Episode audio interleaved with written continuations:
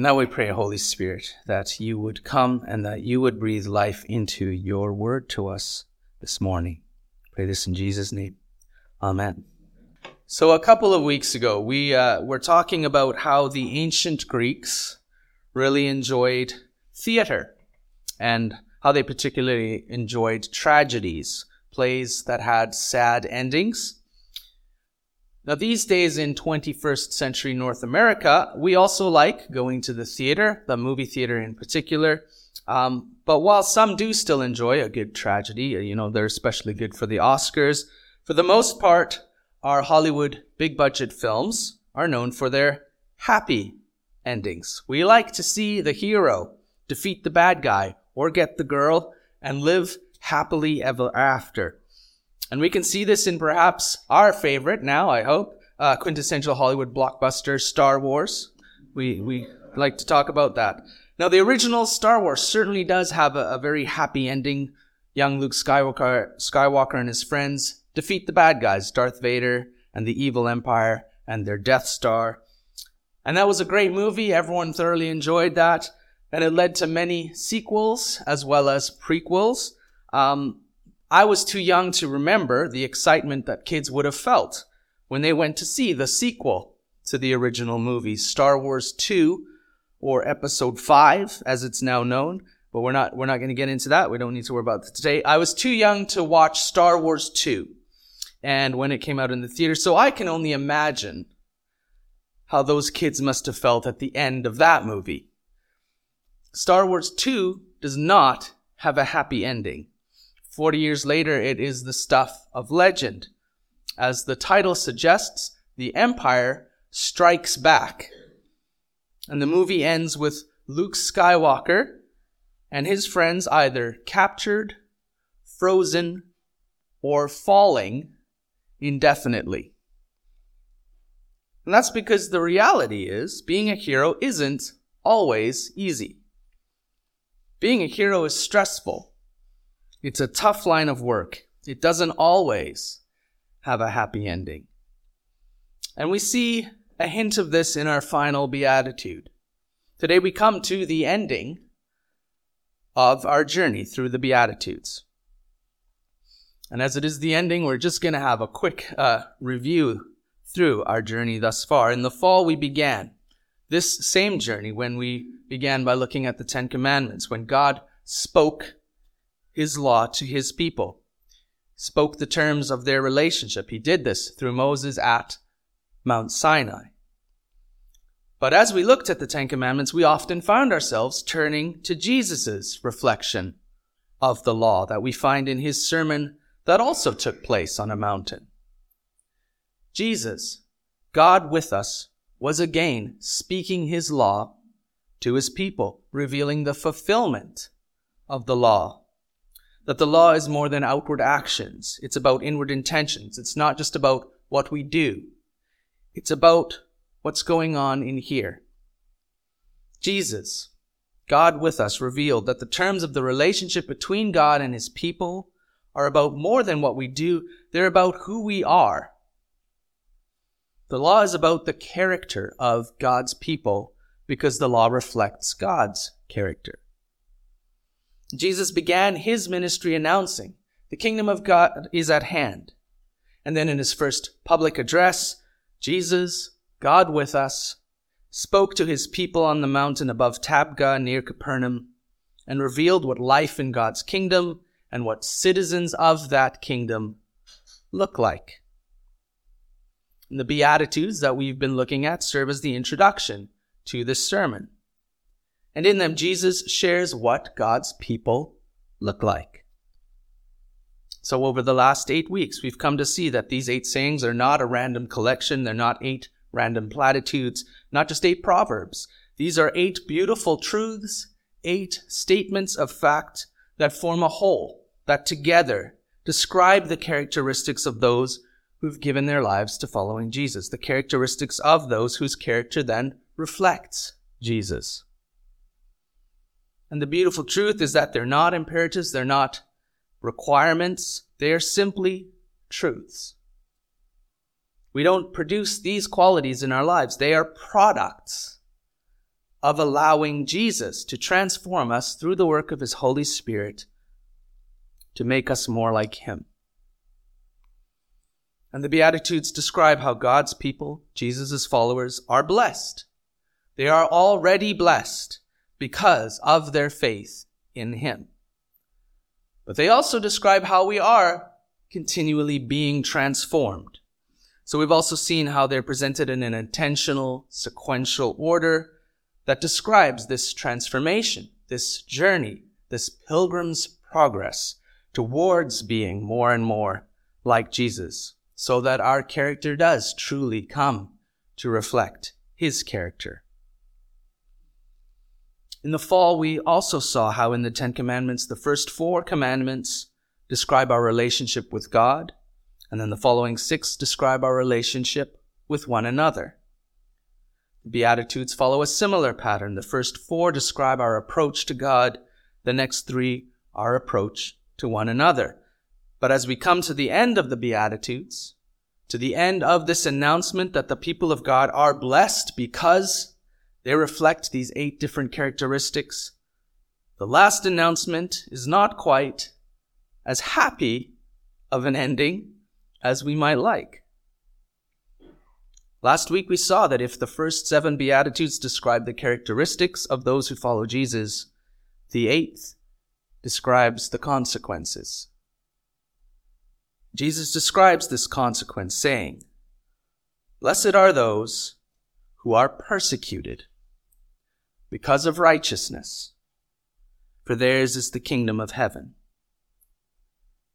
And then Jesus says again, Blessed are you when people insult you, persecute you, and falsely say all kinds of evil against you because of me. Rejoice and be glad, because great is your reward in heaven. For in the same way they persecuted the prophets who were before you. Now, there are some who might argue that those are two different Beatitudes, that there's nine altogether, or that might just leave off the last one because Jesus is really repeating himself. But that repetition is important. This is a double beatitude. It is repeated, restated. Jesus was making sure that everyone in earshot of his voice got the message, heard and understood this important statement of truth. What's most interesting about this repetition is that though the first statement begins like all the others, blessed are those, when Jesus repeats this, he changes the those to you. Jesus is making it clear to everyone in earshot of his voice this is not about some other group of people. This is not about them. This is about you. This is about all who follow Jesus, all who hear these words. This is about us, you and me.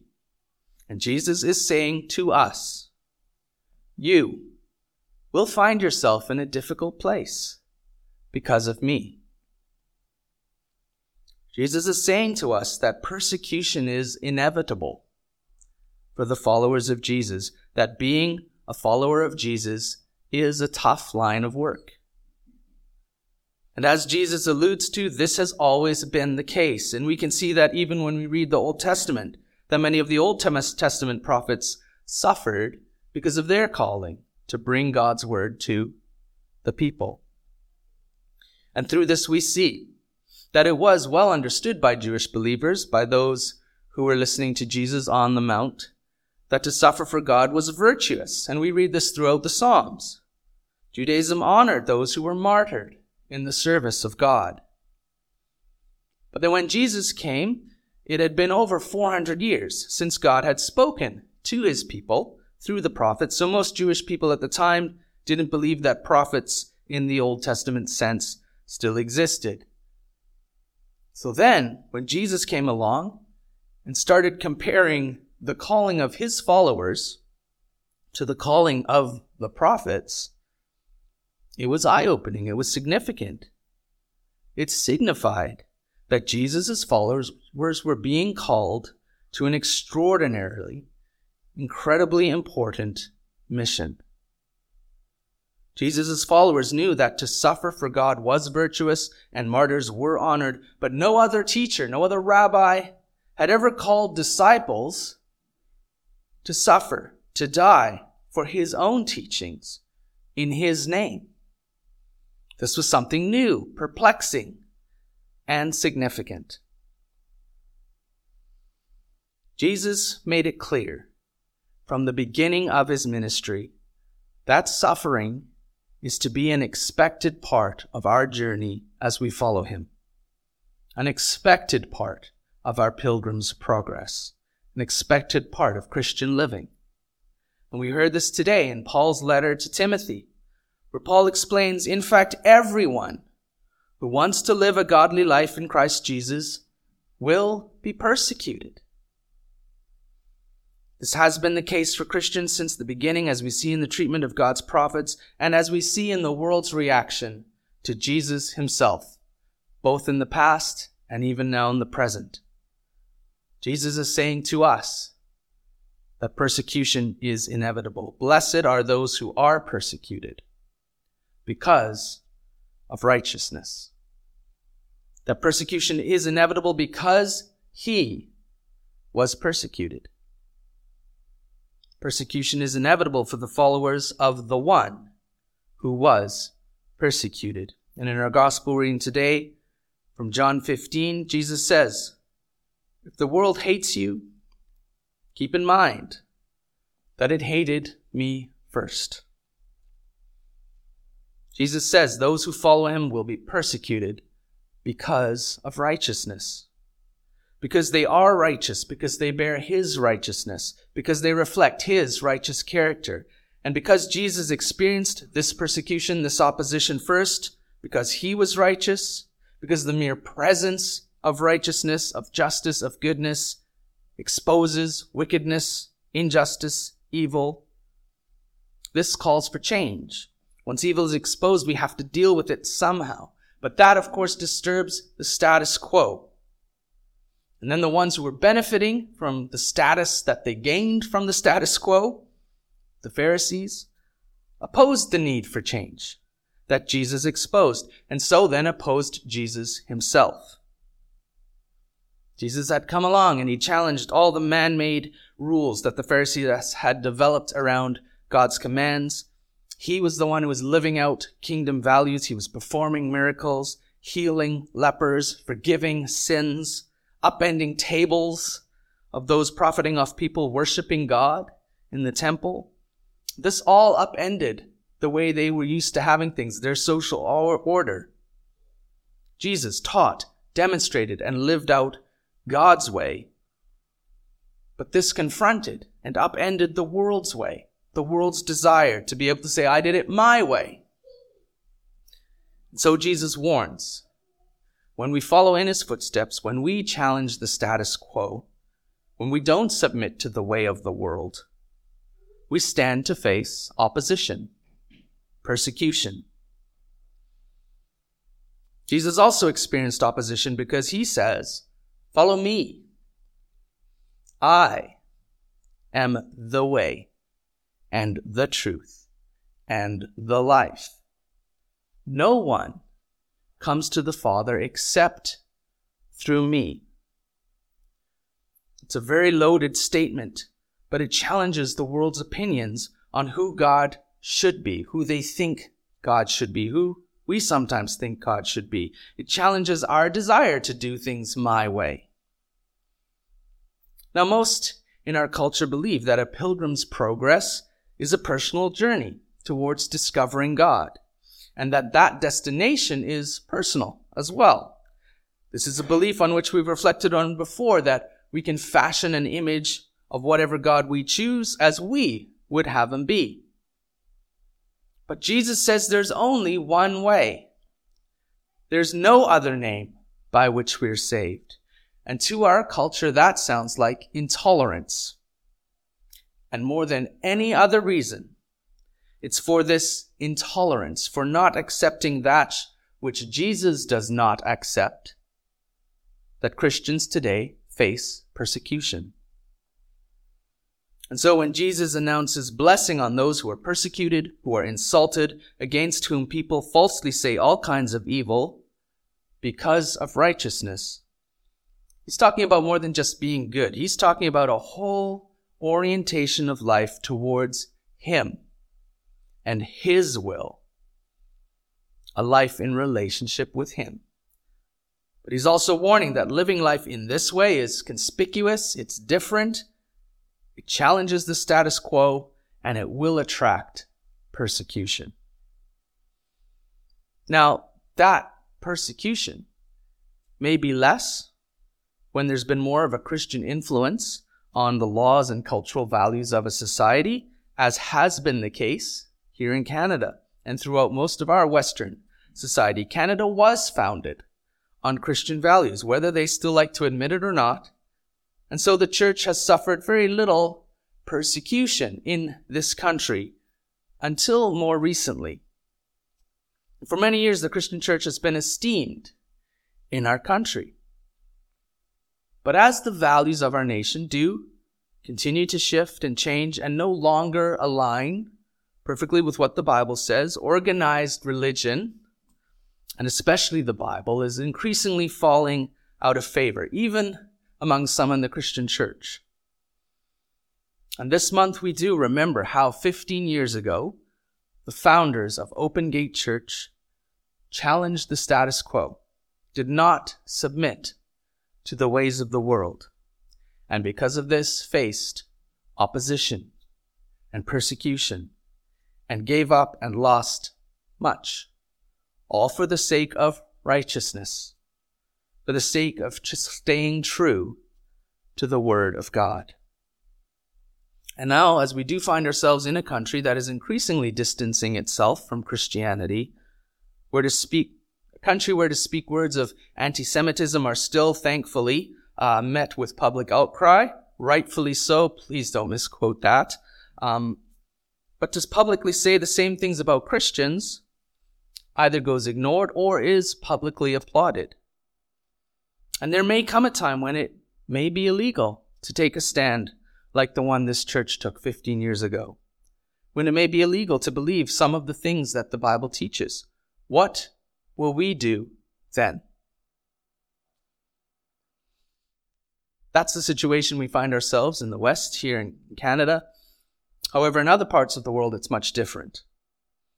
The unbelieving world will always remain hostile to the gospel.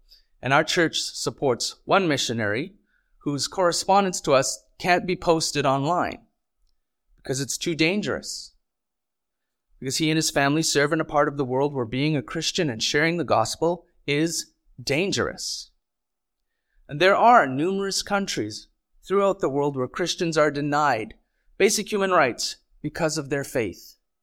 There are still numerous places in the world where Christians are still frequently martyred for their faith.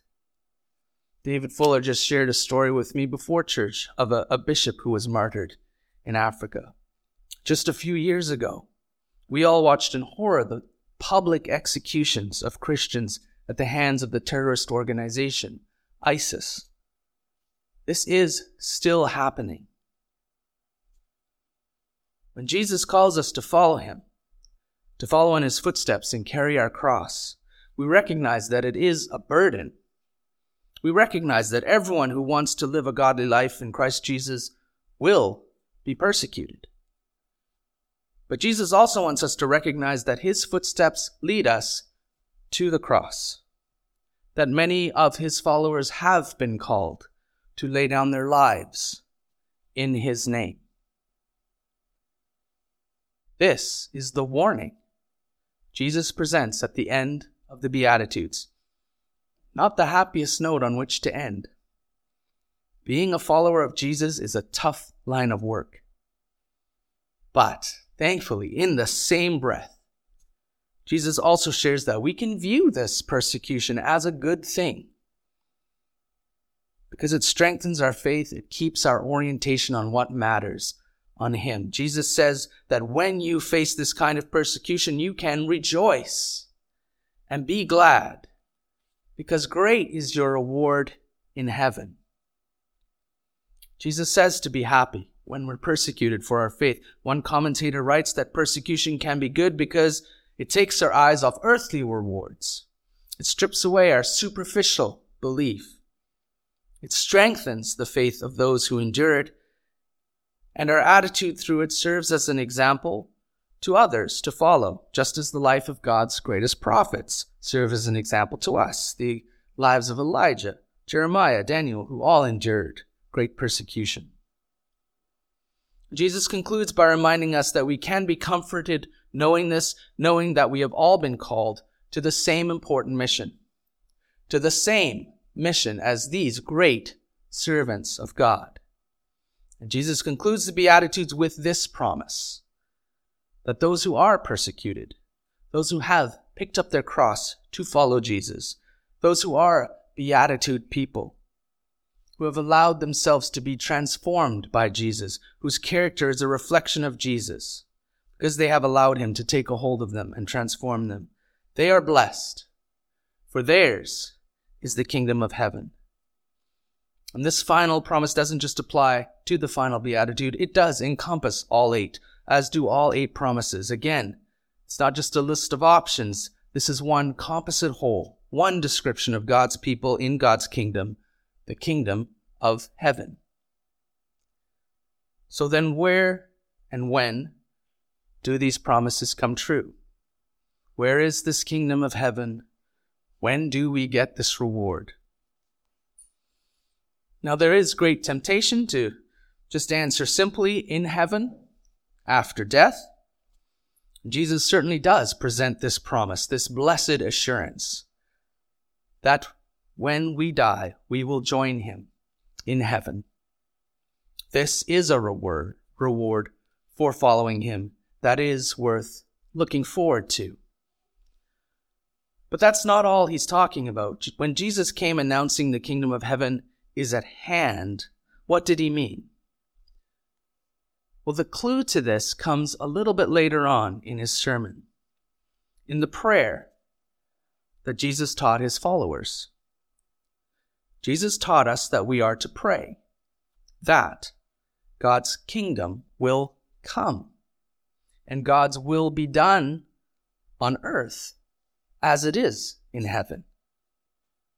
We're to pray that the life of heaven, the life of the place where God's will is already done, would become the life we experience here on earth, the life of the whole world, transforming not just us, not just Jesus' disciples, but the whole world, all people, all nations, all cultures, back into the world that God always intended. And those of us who follow Jesus are to begin to live by this rule here and now. And that is the point of the Sermon on the Mount and these Beatitudes in particular. They are a summons to live in the present, now, right side up in an upside down world, to live in a way that will make sense in God's promised future, in a way that will look right side up in a right side up world, as God promised the world will one day be again. And praying for this means, as we've reflected on during our journey through the Beatitudes, that when we're feeling spiritually bankrupt, grieving, burdened, starving, guilty, empty, in conflict, persecuted, in this upside down world, the only thing that we can do is recalibrate and turn to Jesus in prayer and ask that He would take hold of us, transform us, and make us right side up again. Make us those who are poor in spirit, who mourn, who are meek, who hunger and thirst for righteousness, who are merciful, who are pure in heart, who are peacemakers, who are persecuted for righteousness' sake. In this upside down world, the only thing we can do is recalibrate, turn to Jesus, and pray that He would make us citizens of His kingdom on earth as it is in heaven. As we mentioned earlier, today marks the first Sunday in the season of Lent and as we observed last year and do every year, Lent is a season during which we do recalibrate, during which we turn our focus away from the things that draw us away from God and back to Jesus. And so as we enter this season of Lent, let it be with this prayer that as our Savior taught us, that God's kingdom would come and that his will would be done here on earth as it is in heaven. And so together now, let's pray as our Savior taught us. We pray together, Our Father, hallowed be your name. Your kingdom come, your will be done, on earth as it is in heaven. Give us today our daily bread, and forgive us our sins, as we forgive those who sin against us. Save us from the time of trial, and deliver us from evil. The kingdom, the power, and the glory are yours, now and forever. Amen. Amen. And now we're going to continue in prayer.